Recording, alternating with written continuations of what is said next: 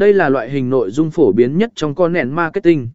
Blog bao gồm các bài viết chia sẻ thông tin, hướng dẫn, tin tức, và kiến thức về một loạt chủ đề.